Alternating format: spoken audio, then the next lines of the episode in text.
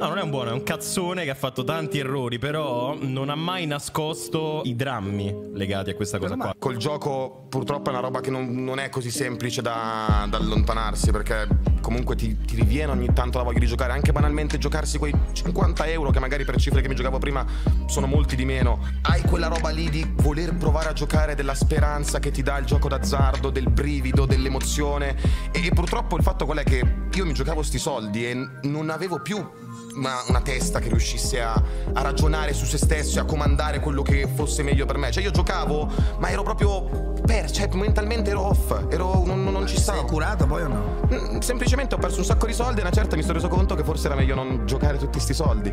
Il problema appunto quale rimane? Che tu quando sei ludopatico e quando vuoi giocare dei soldi non ti ferma nessuno, non c'è niente, nessuna ragione al mondo che ti possa fermare dal caricare quei soldi e magari buttarli tutti nel cesso.